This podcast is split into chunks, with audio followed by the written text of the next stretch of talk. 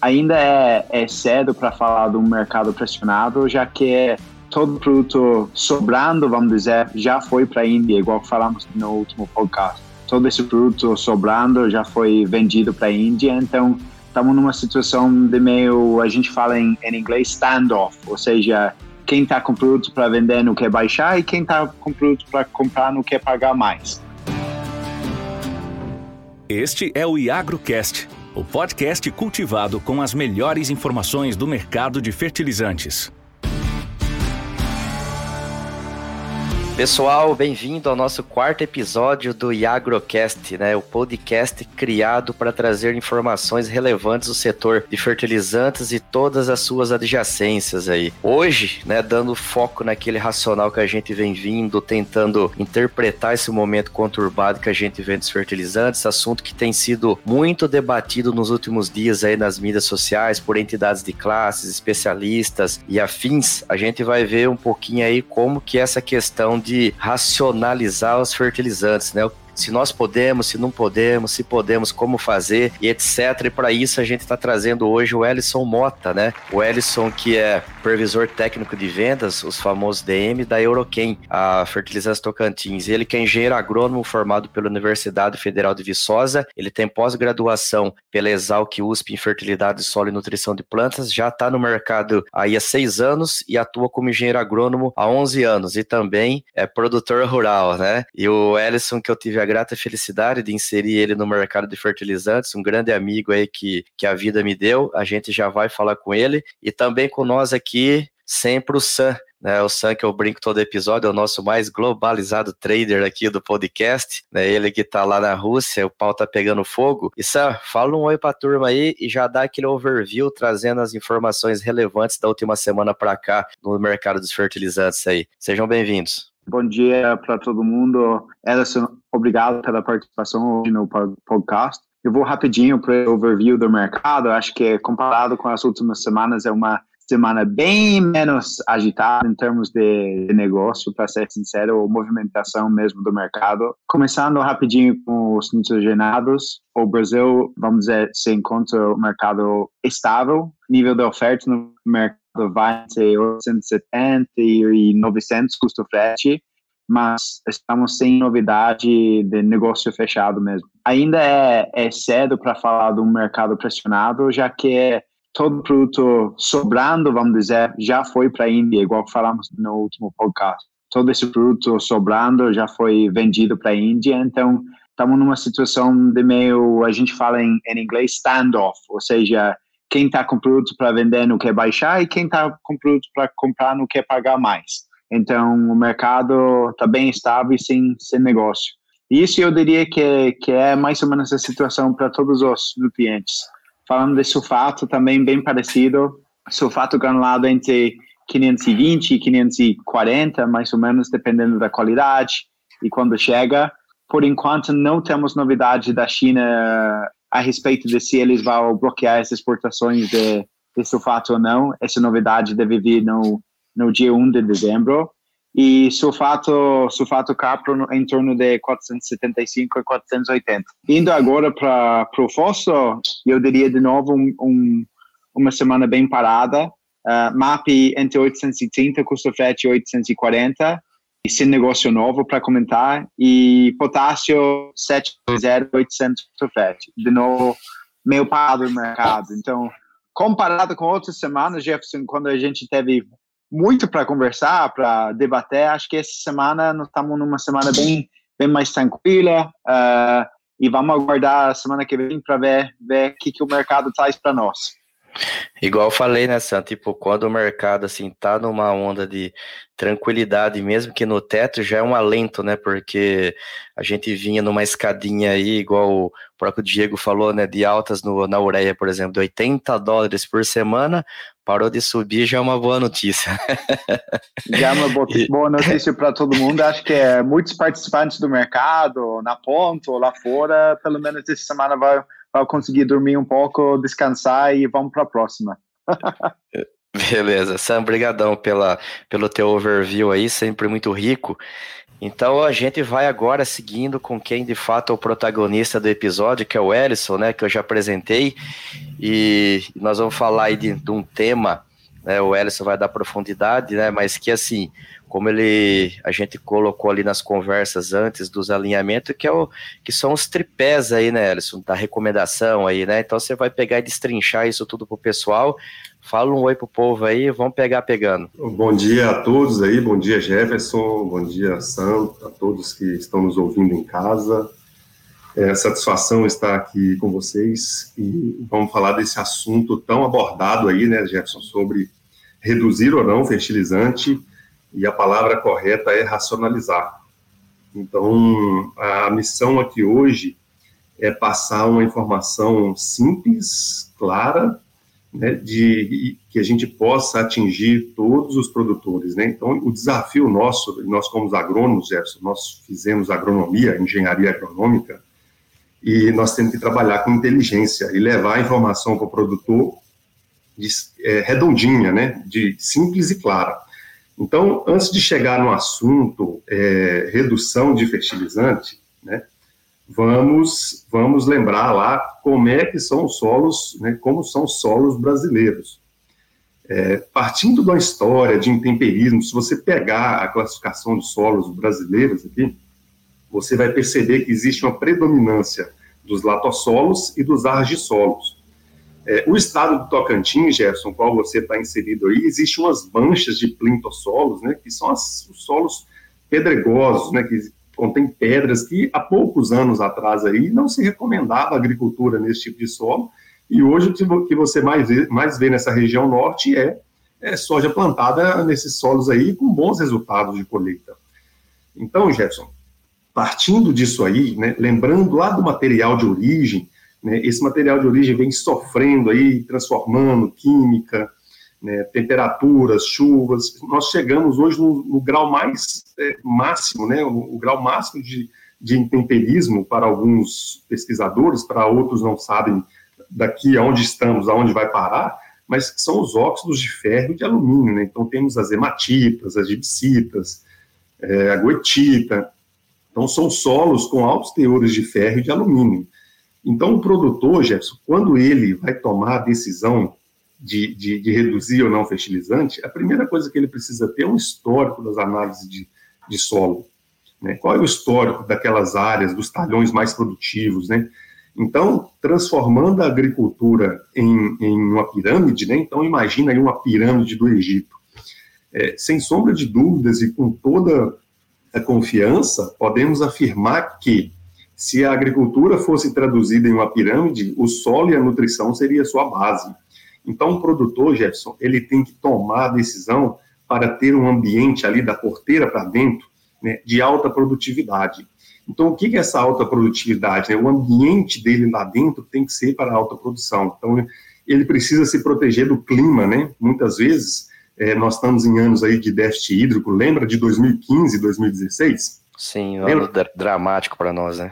Exatamente, são anos de, de, foram anos de El Ninho, né, Jefferson? Então nós tivemos problemas de chuva. Hoje quem está sofrendo com falta de chuva é o Rio Grande do Sul. Se você acompanhar aí, o pessoal está com sério risco de perdas da safra de milho lá plantada, porque não está chovendo. Tem lugares no Rio Grande do Sul que não chove há mais de 30 dias. Né? Então o produtor tem que lembrar que a química, a física e a biológica, né, junto com o material genético que ele escolhe, é, a nutrição de planta, se proteger do déficit hídrico. Como que você protege de déficit hídrico, Gerson? É muito difícil, mas você construir perfil de solo, você está se protegendo dos, das condições das intempéries climáticas aí de seca para ter produtividade. Deixa eu só Sim. fazer um parênteses aqui, Ela. Você falou assim que o produtor precisa ter o histórico das análises de solo para para ver como que aquilo ali vem evoluindo e tomar a decisão. Você que está muito ligado à área técnica e no dia a dia, você vê o produtor com isso na mão? Uma parte sim, mas a grande parte não, Jefferson. É, é, é uhum. a triste realidade, né? Muitos, mas muitos produtores eles não fazem um acompanhamento de análise de solo é, anualmente, né? E muitas vezes é comum você ver ah, eles fizer, fazem lá um mapeamento, né? Colore o mapinha dos talhões dele de vermelho, quanto mais verde, mais próximo da fertilidade, né? Mas mesmo assim, em talhões vermelhos, ainda ele entra com doses de fertilizante abaixo do que precisa, e eu gosto de, de frisar bem, né? Fertilizante não é custo, é investimento. É, porque a gente vê que ambientes de alta fertilidade é muito possível você ter produtividade. Aí, óbvio, né, não é só fertilidade química do solo, você precisa ter uma física legal e uma, uma, uma biologia legal do solo, né? E, e aí a gente parte, Gerson, para entender. Se ele, se ele não tem o histórico das análises solo, ele precisa começar a fazer. Por quê? Você tem que comprar o guarda-chuva na época do sol, não na época da chuva, né? Então, hoje, o norte aqui, nós estamos passando por um, um evento de laminha, está é, muito favorável o plantio da safra, né, o desenrolar da safra está muito legal, plantios com alto rendimento, pessoal muito feliz, beleza, mas daqui a alguns anos, Jefferson, o clima, como ele é cíclico, é, vai chegar o El Ninho. E o El. Ninho é condição de muita chuva no sul e pouca chuva para o norte, o contrário de hoje. Então, é, o produtor ele tem que comprar o guarda-chuva no sol, não é na chuva, né? Quando chegar na época da chuva, ele tá, está preparado. Então, Gerson, a fertilidade do solo e acompanhamento das análises do solo, uma vez por ano ele tem que fazer as análises dos talhões dele, né? Plantou soja, plantou a, o milho safrinha ou milho verão, após a cultura ele realizar pelo menos uma vez ao ano né, a amostragem de solo dentro do talhão. Aí, como tem talhões muito grandes aí, Jefferson, existe as áreas de grãos aí, é muito grande aí os talhões, ele precisa até, de repente, de uma empresa especializada para fazer um trabalho mais detalhado para ele. E lembrar, Jéssica, que de posse dessa análise em sua mão, você vai ter né, um tripé para recomendação de fertilizante, a base para recomendar. E eu sempre falo isso. É, para produzir é, uma, uma saca de soja, quantos quilos de P2O5 são necessários, né? Então, ele está mirando lá, ah, eu quero produzir 70 sacas de soja. Qual é a exigência de fósforo para isso, né? E como é que está o seu nível de fertilidade? E a análise solo, já comentei aqui, e o potencial de resposta, Jefferson, a aplicação de fertilizante. Qual é o potencial de resposta? É muito grande. Então, a gente está é, tá falando aqui na palavra racionalidade. Passando por isso, Jefferson, né, vamos lembrar aí do histórico, o que, que era o Cerrado na década de 80, o que, que é o Cerrado hoje, o que, que é o Mato Grosso hoje, o que, que é a região de Minas Gerais, de Goiás, e hoje em, em, grande expansão aí o estado do Tocantins, as fronteiras agrícolas aqui no Pará, por exemplo. Então, nós tínhamos antigamente um solo de baixo teores de bases e altos teores de alumínio. Aí eu passei a faculdade inteira, Jefferson, e nunca parei para perguntar ao meu professor, mas por que, que você dá o nome de bases para o cálcio, magnésio e potássio? Não vou incluir o sódio aqui, porque a somatória dele não altera. Mas vamos falar desses três, cálcio, magnésio e potássio. Eu passei cinco anos dentro da faculdade e nunca perguntei isso meu, o meu professor, Jefferson. Foi descobrir depois de formado, trabalhando com fertilidade, né? Por que, que o cálcio e o magnésio são chamados de bases? Porque à medida que você aumenta esses nutrientes no solo, Jefferson, você aumenta a eficiência do fertilizante. É, por isso que eles são chamados de bases, né? E, e a Bíblia nos ensina que a, a, casa deve ser construída sobre rocha e não sobre areia. Então, se você pegar um uhum. solo um, um, solo aqui, vamos pegar um solo da Amazônia, é, que seja um solo do Cerrado aí, as características são as mesmas, né? Os teores de argila, o teor de argila vai variar, mas a, a quantidade de, de, de, bases presente é muito baixa ou quase nada. E alumínio que dá para fazer panela, né? Extrair e fazer panela. Ferro, então, nem se fala. Então, Gerson, tem que entrar com as práticas corretivas. Aí, é, traduzindo essa informação aqui de forma simples e clara, né? Todo mundo tem uma caixa d'água em casa aí. O pessoal toma banho porque tem uma caixa d'água lá que desce água pelo cano, né? E vai sair água na torneira ou no chuveiro. Então pega aquela caixa d'água ali, Jefferson, e transforma ela em fertilidade do solo. A pergunta que eu faço, ela está cheia ou vazia? Aí você vai tomar a decisão de racionalizar o seu fertilizante, certo? Então, é, vamos falar do elemento fósforo. O elemento fósforo. E aí, te cortando, se você já falou que o pessoal não tem análise de solo, ele não consegue nem saber se a caixa dele tá cheia ou vazia, né? Vai no empirismo a maior parte. Exatamente. E aí o dinheiro fica na mesa, sabe, Jefferson? O dinheiro uhum. fica na mesa e dinheiro na mesa não sabe para onde vai. É, não existe, se você não racionaliza o seu fertilizante. E eu, o, outro dia eu estive em uma propriedade rural e, e numa revenda aí que o pessoal mexe com, faz o barter, né, faz as trocas eu peguei 10 análises de, de, de, solo, Jefferson, dessas 10 análises de solos aí, quando você vai para micronutriente, para fósforo, né, é, os teores são muito baixos. Né, e mesmo em áreas que já é se cultiva soja há alguns anos, tá? É, por quê? Porque alguma decisão foi tomada errada, de não fosfatar, é, de não corrigir. E quando entra no micronutriente, já vai no boro, por exemplo, meu Deus, aí é abaixo de, de 0,3 ppm, né? Sendo que o nível crítico para boro é 1 miligrama. Então, quando você imaginar a caixa d'água, lembra essa caixa d'água para cada nutriente. Vamos fazer a caixa d'água para o cálcio. Tá, muito bem. Quanto que você tem de cálcio no solo? Caixa d'água está cheia ou vazia? Para o magnésio, para o potássio, para o fósforo, e aí, assim sucessivamente. Tá? É, então é isso, Gerson. O que, que a gente precisa hoje ter no solo é níveis adequados de, de bases, né? Cálcio aí acima de 50%, magnésio aí na casa, lavoura de alto rendimento já em torno de 20% da CTC é, ocupada por magnésio e de 3 a 5% ocupada por potássio. Se o seu solo estiver nesses níveis, automaticamente, Gerson, baixos teores de, de H+, você vai ter no solo. Significa que a sua CTC está saturada por base, ou seja, muito provável que o seu pH esteja no nível adequado para melhorar a eficiência dos fertilizantes. Tá certo? Então, vamos, vamos, vamos para os fatos aqui. É, quem pode ser um exemplo para a minha região? Então, suponha que eu sou um agricultor aí da Bahia. Cara, vai lá no cara campeão do SESB da Bahia. O que, que aquele cara faz? É, pega a análise de solo dele, Jefferson. Você vai, você vai pegar a análise de solo dele, você vai ver que a caixinha dele, a caixa d'água dele está cheia. Opa, que maravilha! Aí sim, pega lá teores de fósforo de 25 ppm, Jefferson. O que, que isso significa? Isso significa mais de 90 quilos de P2O5 por hectare. Né? O que, que esse cara vai fazer, Jefferson, para produzir soja? Aí ele vai mirar a produtividade dele. Então vamos supor que eu vou mirar em 70 sacas por hectare. Aí eu quero 70 sacas por hectare. Então, muito bem. Bom, a minha caixinha está cheia ou vazia? cheia, está com 25 ppm. Lembrando, Jefferson, só fazendo um paralelo aqui, que a pesquisa definiu o que, que era o nível bom para fósforo. Como é que se chegou no nível de, de 25 ppm, por exemplo, em resina, tá? É, pode considerar até 20, 20, 20 miligramas ou ppm, mesma coisa. A pesquisa foi fazendo os trabalhos e mostrando que aumentava a dose, aumentava a produção. Aumentava a dose, aumentava a produção. Chegou no nível que, a partir dali, já não tinha mais respostas significativas com adição de fertilizante.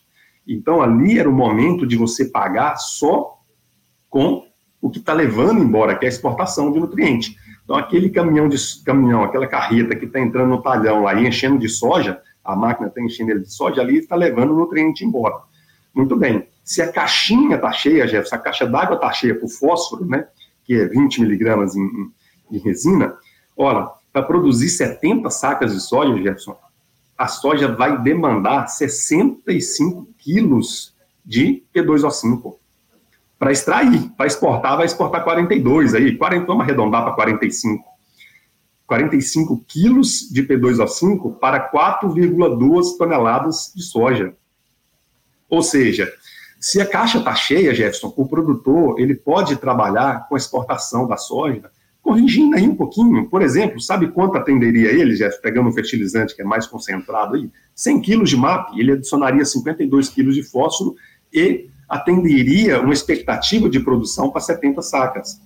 Agora, onde está o problema, né? Às vezes, nesse caso que o fósforo está legal, tem que se atentar aos outros nutrientes, por exemplo, o potássio. Então, é muito comum o produtor falar assim, ah, eu uso aqui 90 quilos de, de potássio. Tá, mas para produzir 70 sacas, 90 quilos é o que você vai exportar no grão. E como é que está a caixa d'água para o potássio? Está cheia ou vazia? Muitas vezes, Jefferson, está vazia. E ele usa 90 pontos porque o, o vizinho dele usa 90 pontos. Né? Então seria o momento dele racionalizar o fósforo e aumentar o potássio. Né? Aí sim ele está racionalizando o uso de fertilizante, está buscando alta produtividade naquilo que ele espera produzir, entendendo que a cultura leva embora. Certo? Uhum. Tá? Então, Jefferson, hoje, se você pegar alguns trabalhos do SESB aí, de diversas regiões, você vai encontrar que o cara produziu 86 sacas, 90 sacas, usando 60 quilos de fósforo por hectare. é, exato, isso é um fato. Agora, é, ele, ele usou 60 quilos, sim, mas a caixa d'água dele estava cheia, né? Beleza. Aí, hoje, Jefferson, nos preços de fertilizantes aí que, que, estão, né, o produtor ele não vai querer investir, mas nos anos que são favoráveis, ele tem que investir, Jefferson, porque encher a caixinha é investimento. Fazer, fazer fertilidade é constru, construir um ambiente para alta produtividade.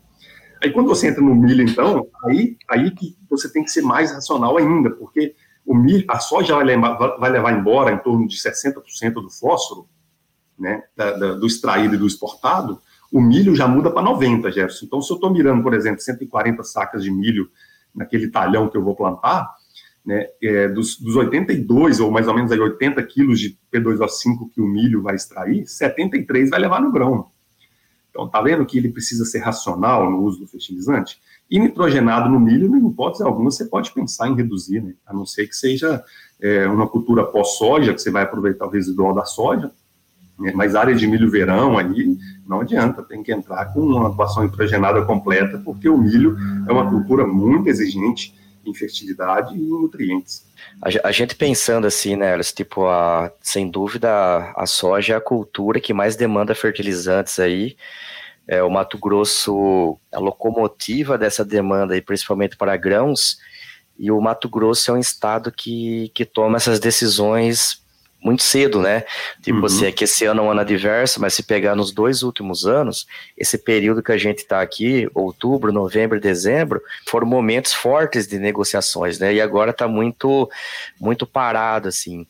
Você acha, assim, tipo, que o produtor mato-grossense ou um produtor de uma forma geral, apesar dele estar ouvindo essas ondas, ele vai é, aproveitar esse momento, assim, para trazer isso para a mesa com critério técnico ou, ou ele está muito mais preocupado, tipo, em, em, postergar esse momento aí para uma compra, para uma relação de troca, e no final das contas ele quer mesmo é botar os 120 pontos de fósforo, 120 de potássio lá na frente, e mesmo sem tantos sinais claros de que ele precisa reavaliar a parte técnica dele, ele vai continuar insistindo nesses erros aí. Na minha ótica, a grande maioria vai continuar é, observando esses momentos de troca aí para continuar usando 120 pontos de fósforo e 120 de potássio. É porque existe um, um tradicional, né, Gerson? O cara, ele, ele, o produtor rural, ele está ali há 15 anos, por exemplo, usando 120 pontos de fósforo. Aí chega você e fala para ele assim: suponha que o solo dele, a caixa d'água dele está cheia para fósforo, né? Está com 25, 30 ppm. Se você chega para ele e falar assim: olha, é, sou João, só pode usar aqui 120 quilos de MAP por hectare, porque o senhor atende aí a sua expectativa. Ele não vai fazer isso porque ele está acostumado a usar 120 pontos. Existe uma tradição naquilo ali, sabe, Jefferson? Então é muito difícil você mudar é, o produtor é, daquilo que ele já está fazendo. Então ele está preocupado ali no momento de troca pra, é, do, do fertilizante, é, o que for favorável para ele, ele vai executar mas é, a maneira mais racional que ele deveria fazer é isso, nos talhões de alta fertilidade, era racionalizar o fertilizante e nas áreas mais carentes ele potencializar. E na tua vivência aí, você que está muito aí na, na ponta, em contato com esse pessoal, com os agricultores, debatendo temas técnicos, essas ferramentas de, da agricultura digital, os 4.0 aí, isso daí você já tem visto é, sendo eficiente de uma forma prática ou é tudo ainda muito boas perspectivas, mas que ainda nada de muito prático acontecendo. É, boas perspectivas, viu, Jefferson, mas prático mesmo, não de forma, pelo menos na minha ótica, eficaz, do jeito que se precisa, né? É, a, gente, a, gente, tem, nós temos sempre é, conversado aí, e é muito comum aquilo que eu falei ali atrás, né? É, o produtor ele precisa criar um ambiente de produtividade, um ambiente para alta produção. Então, assim, é muito comum, pelo menos na nossa região aqui, o cara colhe a soja, às vezes ele vai lá, tira o milho e, e não faz uma, uma, cobertura de solo adequada, principalmente nas áreas que não pega milho, né? Áreas que ele tira soja, ele não faz safrinha. Bom, aquela, aquela ali, Jefferson, naquele, naquele ambiente de produção, né? Eu, eu, eu, eu vejo que dentro dos possíveis, né? E, e você controlando nematóide, etc., né? Porque aí você vai ter que entrar com crotalária, etc etc. Mas é, eu acho que cada fazenda deveria ter uma estátua para a braquiária, sabe? A braquiária ela tem um poder tão magnífico de fazer a biológica do solo, né? e ela é um escarificador natural. Então, passando para essa agricultura 4.0, por, uma, um, buscando aquilo, buscando o ótimo dentro da propriedade, é, a gente percebe, Jesus, que as áreas que, que tem braquiária, ele vai gastar um investimento com sementes de uma saca por hectare. Vamos, considerar aí 10 quilos. Não, às vezes nem precisa, tá? De repente, se for uma semeadura com um avião, ou mesmo um pouco aí em torno de 6, 7 quilos por hectare de uma braquiária, vamos colocar aí em torno de, de um investimento aí quase de uma saca por hectare. É, bom, no outro ano, Jefferson, o que ele pode retirar ali com a soja já vai pagar a braquiária e ainda sobra dinheiro, né? Fora, é, fora num, num, a capacidade de, de ciclagem de, de, nutrientes que essa, que essa braquiária pro, produz. Então, hoje já se sabe, Jefferson, que quando você produz uma tonelada de folha para cima de, de braquiária, para baixo tem quatro vezes mais ou até mais. Uhum. Ou seja, aquilo ali está incorporado no solo, aquilo ali tá, já está escarificando o solo, está aerando o solo e está ciclando nutriente. Hoje, se você fizer uma análise de folha da braquiária, para cada uma tonelada de matéria seca tem 13 quilos de potássio. E, e quando você entra, né, vamos chegar aqui, num, num, vamos chegar numa eficiência é, é, de, de, lavoura, é, aquela, aquele manejo que você vai entrar com a soja depois de dessecar, ou cortar a braquiária com rolo faca e dessecar ela, é, aquelas raízes ali, Gerson, já ciclou muito nutriente, já aerou seu solo e já produziu muita matéria orgânica, porque hoje já é comprovado que se, que se produz matéria orgânica são materiais que têm alto teor de lignina. Então, a, essa molécula aí, para você ter ideia, a braquiária contém quase cinco vezes mais do que contém numa raiz de soja. É, então, ele está criando ambiente ali, essa, essa agricultura aí de, de, de precisão, de ponto zero, de 4.0, para alto rendimento, é, ele vai, ele está começando a construir, fazendo essas plantas de cobertura, associando a química, a física e a biológica do solo. É interessante, né? Porque assim, às vezes a gente também, na, na nossa posição de técnico aqui, né, é, nós sabemos quais são os melhores caminhos, mas a gente tem que entender também que às vezes o operacional da fazenda lá impede muitas ações, principalmente de curto prazo, que você não consegue mexer em todo o operacional do, do negócio médio grande da noite para o dia. Só que há pontos, né, Alice, igual você trouxe, que, que com pouco investimento o resultado que ele pode conseguir com aquilo é muito grande. Um deles, a própria análise de solo bem feita, a interpretação e usar isso de forma estratégica, né, e não para falar pro o vizinho que eu tenho X ppm de fósforo no solo ali, né? E sem saber se aquilo ali é baixo, médio ou alto, né? Porque, tipo, exato. A, a, às vezes o vizinho tá ali com solo arenoso, ele com solo argiloso, ele tem o mesmo, a mesma quantidade, ele nem tem essa informação e acha que o trem tá, tá bom. Mas assim, mas eu acho que de quando, principalmente eu comecei no mercado para hoje, a, o nível da régua tem subido muito, né? Se, até mesmo porque a gente tem aumentado muito a produtividade. Muito disso também é atrelado à genética, que evoluiu demais, só que o produtor está cada vez mais profissional dentro da atividade, onde é de fato a fortaleza dele, e agora ele começa a ter entendimento maior de outras, de outras pontas, principalmente o que não tem o um perfil empresarial. Então, aqui, na verdade, tudo que a gente falou, a gente não está querendo apontar o dedo, não é crítica para A ou para B, mas sim passar a percepção de pontos básicos que ele consegue melhorar o negócio, né? E usar é, todo o know-how de, de pessoas que têm o teu perfil assim muito técnico para para evoluir, para crescer, para todo mundo, de uma forma geral, crescer junto, porque se ele cresce, você cresce, eu cresço e assim vai. E eu não sei se você tem algum ponto mais para falar aqui, Hélio, senão eu queria deixar aqui meus agradecimentos para você. Sempre muito enriquecedor os debates contigo. Você é uma pessoa que nitidamente vem numa ascensão profissional muito grande aí, ajudando o agro de uma forma geral, hoje muito focado na região norte, que foi onde eu trabalhei por muitos anos, tenho um apreço muito grande por, por aí, já tivemos algumas discussões assim, é, discussões que eu falo no sentido de discutir, né, não briga, de como tem muitos gaps de melhoria aí na, na, na tua região, né, culturas que que recentemente começaram a usar, por exemplo, calcário, que é uma coisa relativamente banal já do entendimento de, de que é preciso pôr. Mas enfim, Elcio, brigadão aí, cara, por você estar tá com nós aí.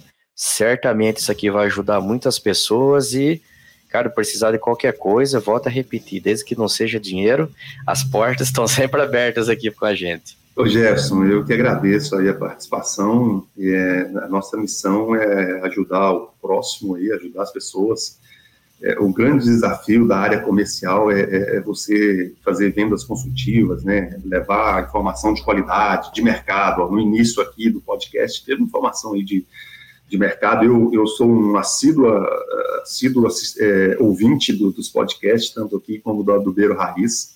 Uhum, legal. É, inclusive, quando estou viajando aí, eu faço os downloads aí, vou escutando os podcasts, nem escuto mais música, só podcast. Porque o cara ele vai, ele vai é, agregando muito conhecimento. Hoje a, a plataforma digital é muito grande. E, e só puxando o gancho, Jefferson, daí da agricultura 4.0, né? Eu, quando eu chego numa fazenda, o cara está fazendo colheita com feed view lá, com mapa de colheita, eu acho aquilo muito ótimo porque aquilo ali nada mais é do que o reflexo do que ele faz no, no, dentro da fazenda dele.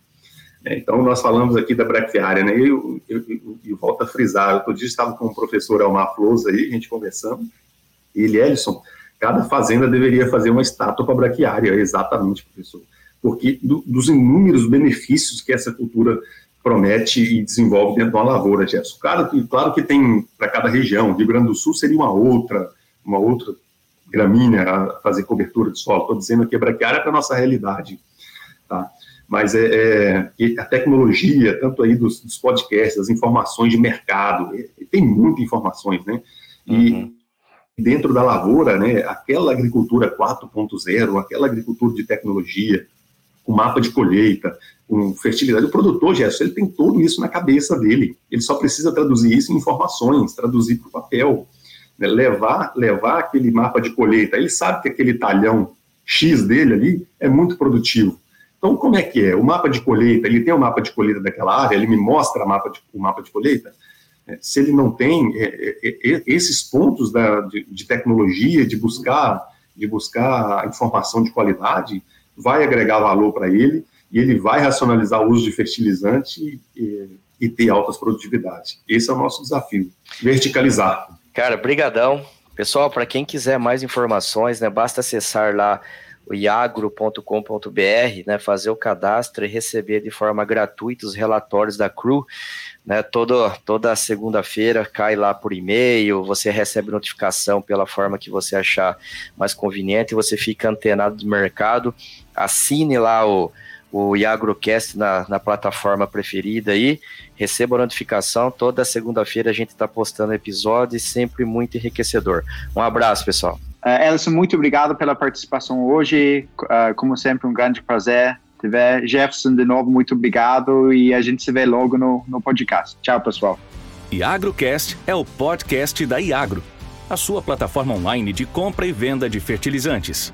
Acesse iagro.com.br cadastre-se e encontre as melhores oportunidades.